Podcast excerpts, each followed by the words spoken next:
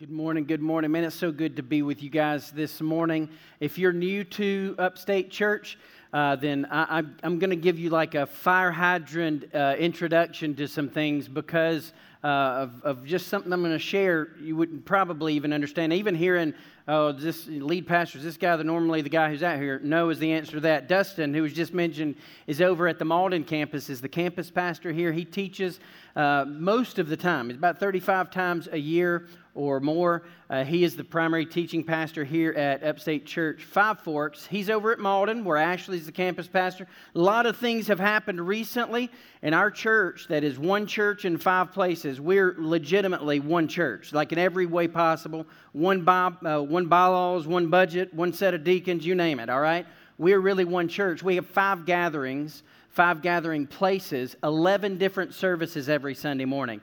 So I say that because if you're new here, it, would be real easy just to kind of think, well, whatever happens here in the two hours is all that happens in upstate church. But man, it's just the, the thing that's so exciting about it, and the thing I'm excited that God's given me an opportunity just to be a part of it, is that it's just bigger than any one person, bigger than any one campus. Last week, just to give you an idea, uh, we heard just a minute ago, had 10 baptized. Would you believe 2,250 people? This is mid COVID, right? 2,250 people were in person at one of the five campuses. That's remarkable. And so praise God for that. Yeah. In addition to that, over 500 were watching online, 500 homes, not 500 people. So it's just crazy without, the, I guess, the reach and the connection that God is, is using you to make throughout the upstate. And I really do believe it's just really begun. And Dustin is a phenomenon. I know you hear him all the time so you know this, but we're blessed to have Dustin Dozier and Sloan here at the Five Forks campus. Yeah. And uh, yeah, go ahead and praise the Lord for them. Man, you guys are, are blessed.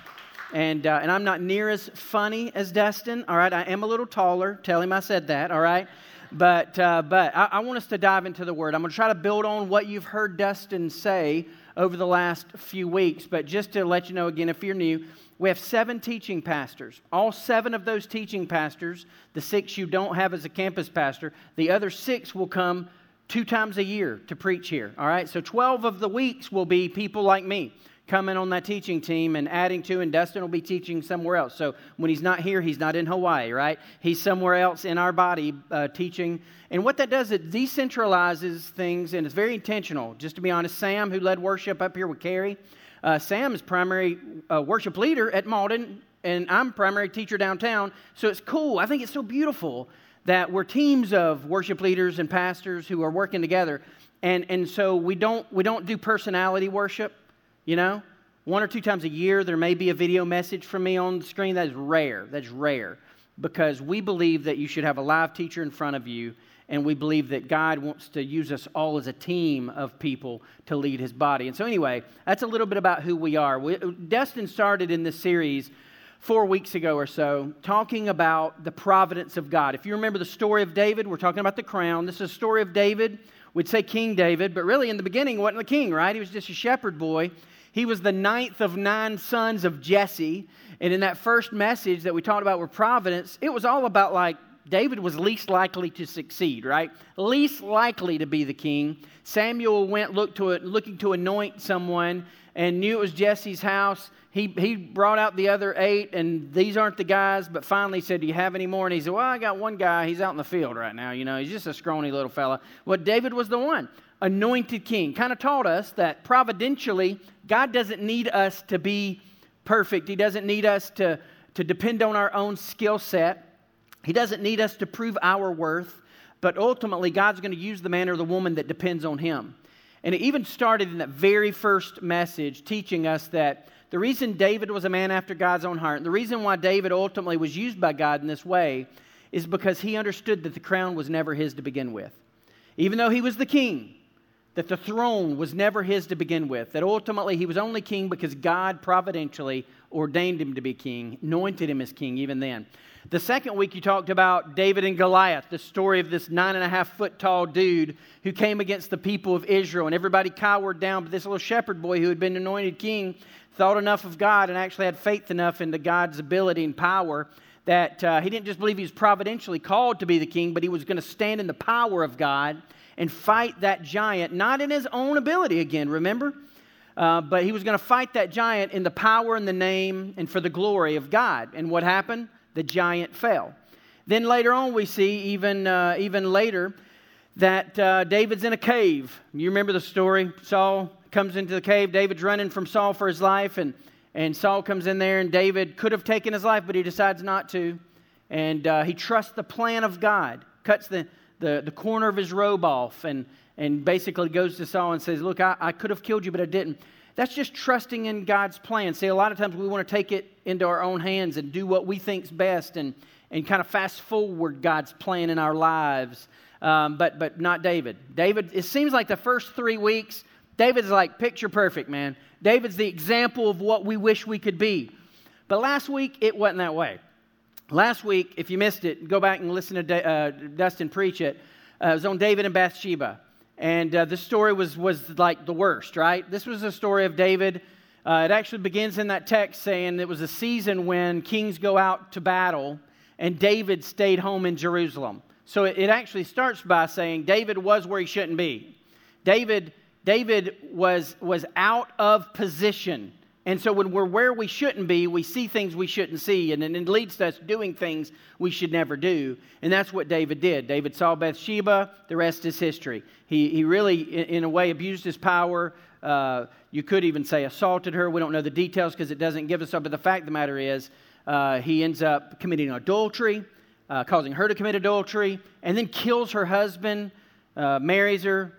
Drama, man, Jerry Springer, big time. You know what I'm saying? And then, then we, we see that story comes to an end, and it's all about restoration at the end. God forgives David, although there are consequences to pay. But it leads us to this story today that I just tell you, it's, it's going to be a very challenging word, and it's a lot of scripture. We're going to cover a lot of space in a short amount of time. So if you can open up your Bible, turn in, turn on your Bible to 2 Samuel 15. We're actually going to be in four chapters, all right? 15 through 18 but we're going to do it very quickly. All right, we're going to read portions of it. I'm going to I'm going to summarize a lot of the narrative, a lot of the story. So I kind of really need you to lean in and, and stay with me. The whole point of David's story is, again, to remind us that at the end of the day, we may want to say, hey, that's an extreme situation. I'm not an adulterer. I'm not a murderer. I'm not a giant killer. All right? And so I don't really see myself in David's story. I want you to really become honest with yourself enough, and, and look, it's all of us. I need to become honest with myself enough to where I can see myself in this story. Maybe, maybe we haven't committed adultery. Maybe we haven't committed murder like David did with Uriah. And maybe we haven't made the mistakes we're going to see him make in this story. But we can understand we're all sinners. We all fail God, man. Nobody in this room is perfect. There's nobody in this room that deserves to be on a higher pedestal than anybody else. We're, we're all sinners. We don't have the right to look down our nose at other people. We're not going to be self righteous hypocrites who condemn everybody. The fact of the matter is, we didn't deserve the grace God gave to us. Now, it doesn't mean that sin is not sin, and it doesn't mean we're not going to, to speak truth, but it does mean that we understand that it doesn't make us any better because we're saved. At the end of the day, Jesus is the one who makes us better. It's not because we've done what good, it's not because we're good workers or, or benevolent and generous people. It is because God's grace was given to us and we embraced it. So our story really isn't that much different than David's. His victories came when he acknowledged that God was on the throne and that the crown belonged to him. And his failures came when he forgot who the king really was, right? He, his failures came when he thought the world revolved around him. And so as we look at 2 Samuel 15 1, this is the tough part. We're actually starting at the end, all right? Going to go and warn you. We're going to back up and explain how we got to this point. But Absalom is David's son. And so it says in verse 1 of chapter 15 of 2 Samuel, after this, we'll explain this in a minute, Absalom got himself a chariot and horses and 50 men to run before him. And Absalom used to rise early and stand beside the way of the gate. And when any man had a dispute to come before King David for judgment, Absalom would call to him and say, From what city are you? And when he said, Your servant is from such and such a tribe in Israel, Absalom would say, See, your claims are good and right, but there is no man designated by the king to hear you. And that may seem a little odd, but here's the if I can set it up for you Absalom was causing his dad trouble. Absalom was not on his dad's side in, in this this end story in chapter 15, Absalom is actually contrary to the throne. He's trying to be contentious and trying to undermine his authority, the authority of his dad. Says, Then Absalom would say, Oh, that I were the judge of the land. Oh, that I was the king. I wish I were the king. If I was the king, then every man with a dispute or a cause might come to me, and I would give him justice because I'm a man of justice. There's this unspoken impl- implication that my dad is not a man of justice. My dad is not going to do what is just, but I would if I was the king. Verse 5 And whenever a man came near and pay homage to him, he would put out his hand, take hold of him, and kiss him. Literally, kissing up to the people of Israel, right? Verse 6 Then Absalom did to all of Israel uh, who came to the king for judgment. So Absalom, listen to these words, stole the hearts of the men of Israel. Absalom stole the hearts of the men of Israel. So over time, the, the son of King David began to usurp his authority and actually undermine him, and, and as a result, won over much of Israel, including many of the soldiers, eventually, really, the entire army. So 2 Samuel chapter 18, verse 6 and 7 actually fast forwards even more, a few chapters ahead. Says, So the army went out into the field against Israel, and the battle was fought uh, in the forest of Ephraim. You may say, What battle? It's the battle. This has actually come to the point where Absalom is now doing war with his dad, David. Absalom now has the armies of Israel doing battle against his dad, who is the king. So this is crazy, but this is what's happened. And the men of Israel were defeated, not David. The men of Israel were defeated there by the servants of David, and the loss there was great on that day, about 20,000 men. So David's son starts by stirring up trouble here in the story, chapter 15, but eventually tries to kill David, tries to take his throne. And it begs the question what was Absalom's deal, man? What was Absalom so mad about? Why would a son of the king go to these lengths to, to kill his dad and to take his throne? And so we're going to talk first of all about Absalom's ambition. This is kind of the first idea. If you do have the app, that'll be right there. Your first idea or first point principle is, is related to Absalom's ambition. We have to understand ambition, usually when we think about it, is all about pride and arrogance. And I think that had to be part of Absalom's problem. But his ambition was fueled by anger. His ambition was, in his mind, a righteous cause. And, and sometimes my wife and I, Amy's here, uh, my wife and I talk about how, uh, how some, some people do bad things and think they're doing them for God. I mean, in that, I don't know if you, man, just look around and, and you can see people who are doing in the name of God. I mean, just think about 9 11. We recently talked about the 20th year of that. There are people, just because someone says they believe in God and they're doing something on behalf of God, doesn't mean they're doing a good thing. So, in his defense, in a way, Absalom had convinced himself, I'm sure, that that he was right to be angry. There was a reason to be anger, angered. And we'll talk about why he was mad. But, but he, was, he was not just prideful and arrogant, he was aggressive. He was bitter, and he wanted to uh, really, in, in a way, gain vengeance for someone that he loved who had been wronged. So let's back up and learn a little more about Absalom's story. Absalom was David's third son, and he was considered to be the most handsome man in Israel. Now, that's not just a statement, all right? Chapter 14, verse 25 actually describes him as a flawless man from head to foot. Now, how many of you wives can say that about your husband? All right? Amy cannot, all right? A flawless man from head to foot. Um, but chapter 14, verse 26 actually kind of tells us a little bit more about his head because it gives us a picture of this Fabio kind of guy. Now, I said Fabio to my young daughter, and she's like, Fabi who? Who's that? I have no idea. So if you're under like 30, you probably don't know, all right? But Fabio's this like long haired guy. Anyway, so, so this, this uh, Absalom guy had long hair. It actually goes into detail in the passage there in chapter 14, saying this hair was so long that periodically when they would cut it, it would, the extra that they would cut off was five pounds. That's crazy, man. I mean, I literally have an ounce or two, right? And, and Amy's saying, you need a haircut, right? So that, that shows that this guy had, I'm talking, a, an abundance of hair, but he was a, a handsome, good looking guy, undoubtedly, in the eyes of Israel. Absalom had a sister named Tamar. Now, this is some of the background that I think we need to understand. Uh, Solomon, just to give you a little side note here, Solomon actually, who becomes king later, kills a brother, all right, who was actually following in the footsteps of Absalom in some ways. And so later, post this whole story, we got a brother killing a brother, a son of David killing a son of David. But, but this is all more Jerry Springer, and I'm being very serious. When you say this is the most dramatic story you've ever, you're talking about a messed up family. David had a messed up family, all right? Because Tamar, the daughter of David, was actually a virgin, it says very clearly in the text. But Amnon, a, a son of David, who was her half brother, fell in love with her. And again, there's a lot of mess about, you know, the incestuous stuff there, but he actually sexually assaulted her. She did not comply, but uh, after he assaulted her, then he rejected her in disgrace. And, uh, and so it's a multiple layered, terrible story of Amnon. But uh, this Old Testament Springer story, the hard part about it is David did nothing. David did nothing, and we'll get specific about what nothing he did later.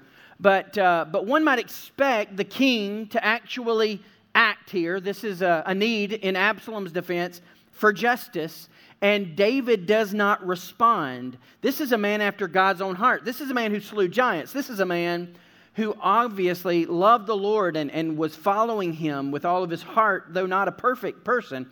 But David seemed more concerned about his throne than his home. And this is a big problem. David was much more concerned about keeping it on the down low. You know, let's, let's sweep it under the rug. Let's not make this the headline. I don't really want everybody to know about our business. And I think that's kind of, if we're not careful and if we're honest, we will admit that oftentimes that's kind of how we are. We, we would rather, it's not that we're saying it's okay, but we would rather avoid the confrontation. We'd rather not deal with it. We would rather avoid the drama altogether. That, that is a, a tendency of ours in our flesh, is to run from the confrontation. Naturally, Absalom, however, was furious. He was furious because he loved his sister Tamar, and his other brother, Amnon, had, had violated her, and he, he wanted justice. So Absalom, in his fury, protected and sheltered Tamar for two years. So Absalom's not like jumping to conclusion. He's not running in to, to kill David. He actually sits back and protects Tamar for two years in her disgrace. He sits back and he watches David in his complacency and compromise. Now, again, understand this is God's anointed. This is a man who Scripture says was a man after God's own heart. It ought to not uh, give us an excuse, but to explain a little bit of why we struggle as well. There are times where Paul said it like this. The Apostle Paul said, there, there are things we know to do and we don't do them. There are things we, we don't do that we know we should do. And, and it's just so confusing. Paul said, Why, I'm just a wretched man. Why is it that I can't just be obedient to God? We struggle in the same way. It may not be these extreme cases of these top three sins in our minds, but all sin is a disgrace to God. God never loves sin. And so when there's something in our heart and our life that we have compromised on, that we have uh, basically given ourselves over, we've gotten used to, we've become that frog in a kettle, then ultimately God is not happy with us either. And so Absalom is, is sitting back, giving David time to, to deal with it, but David did nothing to Amnon, which turned rage into a vengeful plot. So it's important to note that while Absalom was angry, he was angry for a good reason. And his frustration, in some ways, was justified. Now, this doesn't mean his frustration and what led to violence was justified, but his frustration was justified. But here's what we need to hear our righteous outrage never justifies unrighteous vengeance. Our righteous outrage never justifies unrighteous vengeance.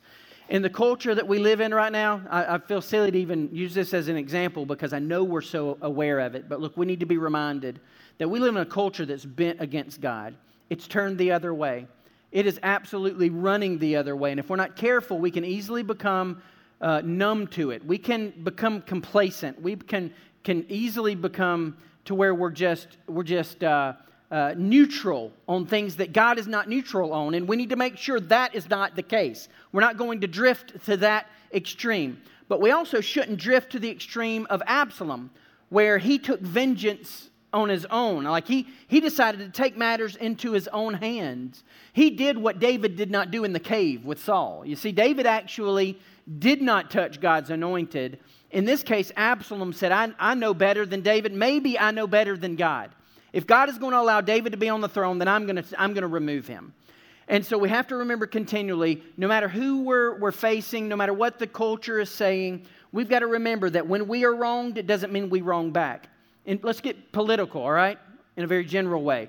No matter what side you're on on any issue, when the people on the other side throw rocks at you, that doesn't give you an excuse to do the same thing. It doesn't give me an excuse. If someone is, is arrogant and prideful and hateful at me, it doesn't give me an excuse to be hateful to them. I should be Jesus to them. It doesn't mean I cave, it doesn't mean I don't stand up for the truth, but it does mean that I'm not going to be uh, the devil to them the way that they're being the devil to me. And so our righteous outrage never justifies unrighteous vengeance. In, in his rage, Absalom came up with a plan. And he invited all his brothers over to his house for a celebration. Now, that sounds really great, right? Get all the gang together, right? But what Absalom did is when Amnon was there partying, he got his soldiers to take him outside and kill him. And so Absalom kills his brother, and as a result, runs for his life for three years. He spends the time on actually the north shore of the Sea of Galilee. It's very specific. He ran from his dad. He was afraid, obviously, that King David was going to kill him because Absalom had killed his brother. But Absalom gradually uh, continued to undermine uh, his father, began to build a defense uh, against his, his dad uh, not his brother's dad. And, and we see that uh, in chapter 15, uh, I'm sorry, chapter 13, after three years of Absalom being away, David asks him to come home. David actually kind of sends an invitation. Would you come back? Absalom comes in at the end of chapter 14, bows before the throne. I mean, they kiss, they make up, everything seems okay. There's no mention at all about David from David's perspective if he's going to punish Absalom for killing Amnon. He's not going to do anything about Tamar. He's basically just, just again, complacent. He's just neutral. And so, as a result, Absalom in chapter 15, eventually Absalom goes to Hebron and he starts building an army to fight. And so, David seems to be oblivious to all of this, but Absalom builds up the opposition and he starts building the case. And that's when we read a moment ago at the very beginning, he's standing at the gate and he's stirring up trouble. He's trying to get people to come to him. And it literally says in the passage that the hearts of the men of Israel turned to Absalom. So David told his men, in the midst of this time, it looks like they're going to battle. He flees from Jerusalem. He says, Let's run. We'll read it in just a moment. And as he runs, he's telling his men, If we fight uh, against Israel, uh, don't kill my son. Don't kill Absalom. It's so amazing that in the midst of this, he still cared about his son. He was still compassionate towards him. The armies met in Ephraim in chapter 18, and it says again 20,000 men died in battle. God's hand was with David, and he providentially guided him. So we see Absalom's ambition that was fueled by anger and aggression. But then, second thing I want you to look at is David's apathy. We've already mentioned it at length, but I want you to notice that, that David was just completely apathetic. David became so familiar with God's providence, so familiar with God's power, that this familiarity with what God was doing, I'm afraid, kind of put him to sleep. And this is so easy for us, man. It's so easy for us to, to just get so used to what God's doing. You know, I mean, boy, I, I, tell you, just to think about the fact that, yes, 10 people were baptized into the faith family that you're a part of last Sunday. Isn't it really interesting that even things like that that ought to honestly stir our heart? We ought to, we ought to be, we, ought, we should still be celebrating the fact that 10 people came to faith in Jesus Christ. 10 people will spend eternity in heaven now instead of eternity separated from a loving God in a place called hell. See, those kind of things we can become so used to God working we can become so used to being a part of what God's doing that's exciting that it's almost like we're just complacent. You know, we're just kind of like, oh, just apathetic. We're just, oh, yeah, that's, that's pretty cool. Awesome. New members, you know? Yeah, people got baptized. That's, that's so sad. This is where David's at, though. David's at a place to where God has been faithful, and he knew it, and I think he just was in cruise control. He was just living his life. He was just like, whatever, man. And yeah, I, I'm, I'm really upset about uh, Tamar. In fact, here's what the scripture says in chapter 13, verse 21. Oddly enough, it says David was very angry. David was very angry. When Amnon killed, I mean, I'm sorry, assaulted Tamar, David was very angry, but he didn't allow his righteous anger to lead to justice for Tamar. He, he just sat back in his complacency. And so basically, David looked the other way. He swept it under the rug and he avoided confrontation and therefore pushed away justice for Tamar. And if we're not careful, we do the same exact thing in our own lives. In our complacency, in our just uh, getting so familiar and used to God moving, we, we ultimately take it for granted. Later on, Absalom is plotting to kill David. And it says in chapter 15, verse 13, he runs for his life. Look, it says in verse 13, and a messenger came to David saying, The hearts of the men of Israel have gone after Absalom. Then David said to all his servants who were with him in Jerusalem, Arise and let us flee. Let us get out of here, or else there will be no escape for us from Absalom. So, so here's the thing how does that apply to us? Again, you may be saying, Man, I've never had a son trying to kill me. you know, I, I, all this stuff about David's life is so different. It's, it's, I, I, can't relate to any of it. Look, I, want us to really try to, to bring it back to our terms. The fact of the matter is, we need to be able to see ourselves in David. We need to be able to see ourselves in Absalom. We even need to be able to see ourselves in Amnon. All three of these men, they were, they were obviously imperfect people. It may be we need to see ourselves in Tamar. We have been wronged, we've been violated. But there are times where we have been the one who has wronged. We have been the one who is guilty of being the, the one who is uh, the aggressor. We've been the one who's taken matters into our own hands, like Absalom. We've been the complacent, apathetic king, like David. There, there's, there's none of us who are exempt from this reality that, that at the end of the day, we are guilty. We are guilty. It may be different circumstances, it may be different sins, but we all stand guilty. There's no, no one, no pastor, no teacher, no deacon, whoever gets to some point to where they can look down again at their noses at everyone else and say, oh, well, this is not me. No, and here's the problem. When, we, when we're confronted by the Holy Spirit, we usually do exactly what David did. Let us flee. Let's just run from it. I, I don't want to deal with it. I don't want to deal with Amnon. I don't want to deal with Absalom. I, I don't want to deal with this sin. I don't want to deal with this confrontation. I don't want to deal with this person that's done me wrong. I don't want to deal with this accusation that I have done someone wrong. I just, let's run from it. I don't want to talk about it. I don't want to deal with it. And this is why a lot of people, honestly, even run from church in, in general. Because when they actually sit under the teaching of God's word, the Holy Spirit does work. I mean, the Holy Spirit speaks. And he teaches us and he actually convicts us and he, he digs inside of our heart and, and shows us where we need to come back to him. And so we run from that. And so we need to today be willing not to run away, but to stand and actually pray. Don't run away, but stand and pray. And let's, let's see what David did that actually brought solution. In 2 Samuel 15 30, Eventually, David is broken before the Lord. It says in verse 30 David went up the ascent of the Mount of Olives, weeping as he went. Man, he's just bawling, barefoot and with his head covered. He is officially mourning as the people of Israel did. And all the people who were with him covered their heads, and they went up weeping as well as they went. And it was told David, Ahithophel is among the conspirators with Absalom. Now, Ahithophel was actually an advisor of David's, and now he's, he's become a traitor and he's become one with Absalom. And David said, Oh Lord, please turn the counsel of Ahithophel into foolishness. This may seem like an insignificant thing, but two things happened here David is broken, and David is dependent. When David's on his face before God for the first time. Up until this point, he's complacent. He doesn't care. He's just like apathetic. He just seems indifferent. Now he's broken before God. He is weeping. He recognizes he's in a mess. He, he admits his mess. He has no idea. How in the world did it come to this? Why didn't I do something different? And so at this point, finally, instead of trying to figure it out and, and instead of obviously trying to run away, he is, he's reaching out to God and he's saying, God, I recognize I'm in a position that if you don't move, I'm not going anywhere, right? If God, if you don't rescue me, I am going to die. And so, in the midst of this brokenness, we see that David found rescue. 2 Samuel 18 9, David's men had defeated the armies. So if we fast forward again back to the, the end of the story, there where we started, Absalom was riding a mule to get specific about how it ended. I thought this was so funny, talking about his hair. He was fleeing from the battle because uh, the, the Israelites had lost to the, the men of David. But as he's riding the mule, can't make this stuff up, Absalom's hair gets caught in a tree. Now, that's a lot of hair. You know what I'm saying?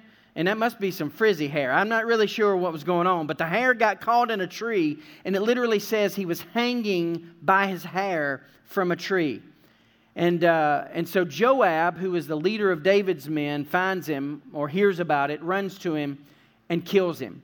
And when David hears about Absalom's death, he's grieving. Man, at the close of chapter 18, man, this is, a, this is a son who's trying to kill him, but he's grieving. He's grieving. Now, here's the truth. This wasn't Goliath. This was an enemy, but it wasn't Goliath. Man, it was a very different kind of enemy. God delivered the anointed David nonetheless, even though he was guilty, even though in some cases he had not done what God wanted him to do. He was complacent. He was looking the other way. He was not leading in a just way, but he was still God's anointed. God was, God was leading him, and Absalom stepped outside of that for multiple reasons. So we got to remember look, the crown was never really David's. And he understands, I think, through this story, and it is running in and out of an acknowledgement of this, but David recognized again that it was really God's crown to begin with. And he, he falls broken on the Mount of Olives and, and prays for not just rescue, but I believe he prays for restoration. So, what's that mean to us? Man, just as we've already mentioned, David's not the only one, Absalom's not the only one, Amnon's not the only one that's guilty of rebellion. We're all guilty of rebellion. It's almost like last week's story. You remember when Nathan came to David, told him the story about the, the man who had the lamb stolen. And what did he say to David? He said, You are the man. You're the man. Now, I know this is, this is tough, but the truth of the matter is no matter what the story is in Scripture, we are the man. I mean, there are days where we are the shepherd boy who somehow, through the power of God, defeats a giant. I'm, I'm grateful to God for those days. Those are good days, right? But there's some days where I'm Absalom. There's some days where we're guilty, like Amnon, and we all are in desperate need of restoration. Not just rescue from the fight, from the battle, from the danger, but, but restoration back to a relationship with Jesus. Isaiah 53 6 says, All we like sheep have gone astray. We have turned every one to his own way, and the Lord has laid on him the iniquity of us all. Laid on who? He's laid on Jesus Christ the iniquity, iniquity of us all. What's that mean? Jesus took our sin. Jesus took our sin. And so if we're walking around in bondage, if we're walking around carrying the burden of the mistakes that we've made, then man, we are not taking advantage of the restoration that God provides because restoration is always available. Restoration is always available. Here's the, the cat it's not automatic restoration, salvation, it's not automatic. Man, we've got to repent. We've got to repent of our rebellion, turn from our sin, and turn to Jesus. So I hope and pray today, whatever your circumstance, whatever your story, man, let's depend on Jesus. Let's fall like David did on that mount that day. Let's fall in brokenness before the Lord. Let's, man, let's even in our hearts weep before God over our sin. And let's cry out to Him. He's the only one who can change our fate. Lord, we love you. I thank you for your word. It's so good. God, you're so good. Lord, I pray as we as we sing the closing song, God, that you would just do for us and in us what we cannot do for ourselves. God, that you would speak, that you would speak convicting words to our heart. God, show us where we are the man. God, would you show us when we are guilty, just like David, when we're guilty, just like Absalom? God, when we're guilty, even like Amnon. Lord, would you show us that we're sinners and we desperately need you, God? Lord, we cry out to you today. Restore us, we pray in Jesus' name. Would you stand?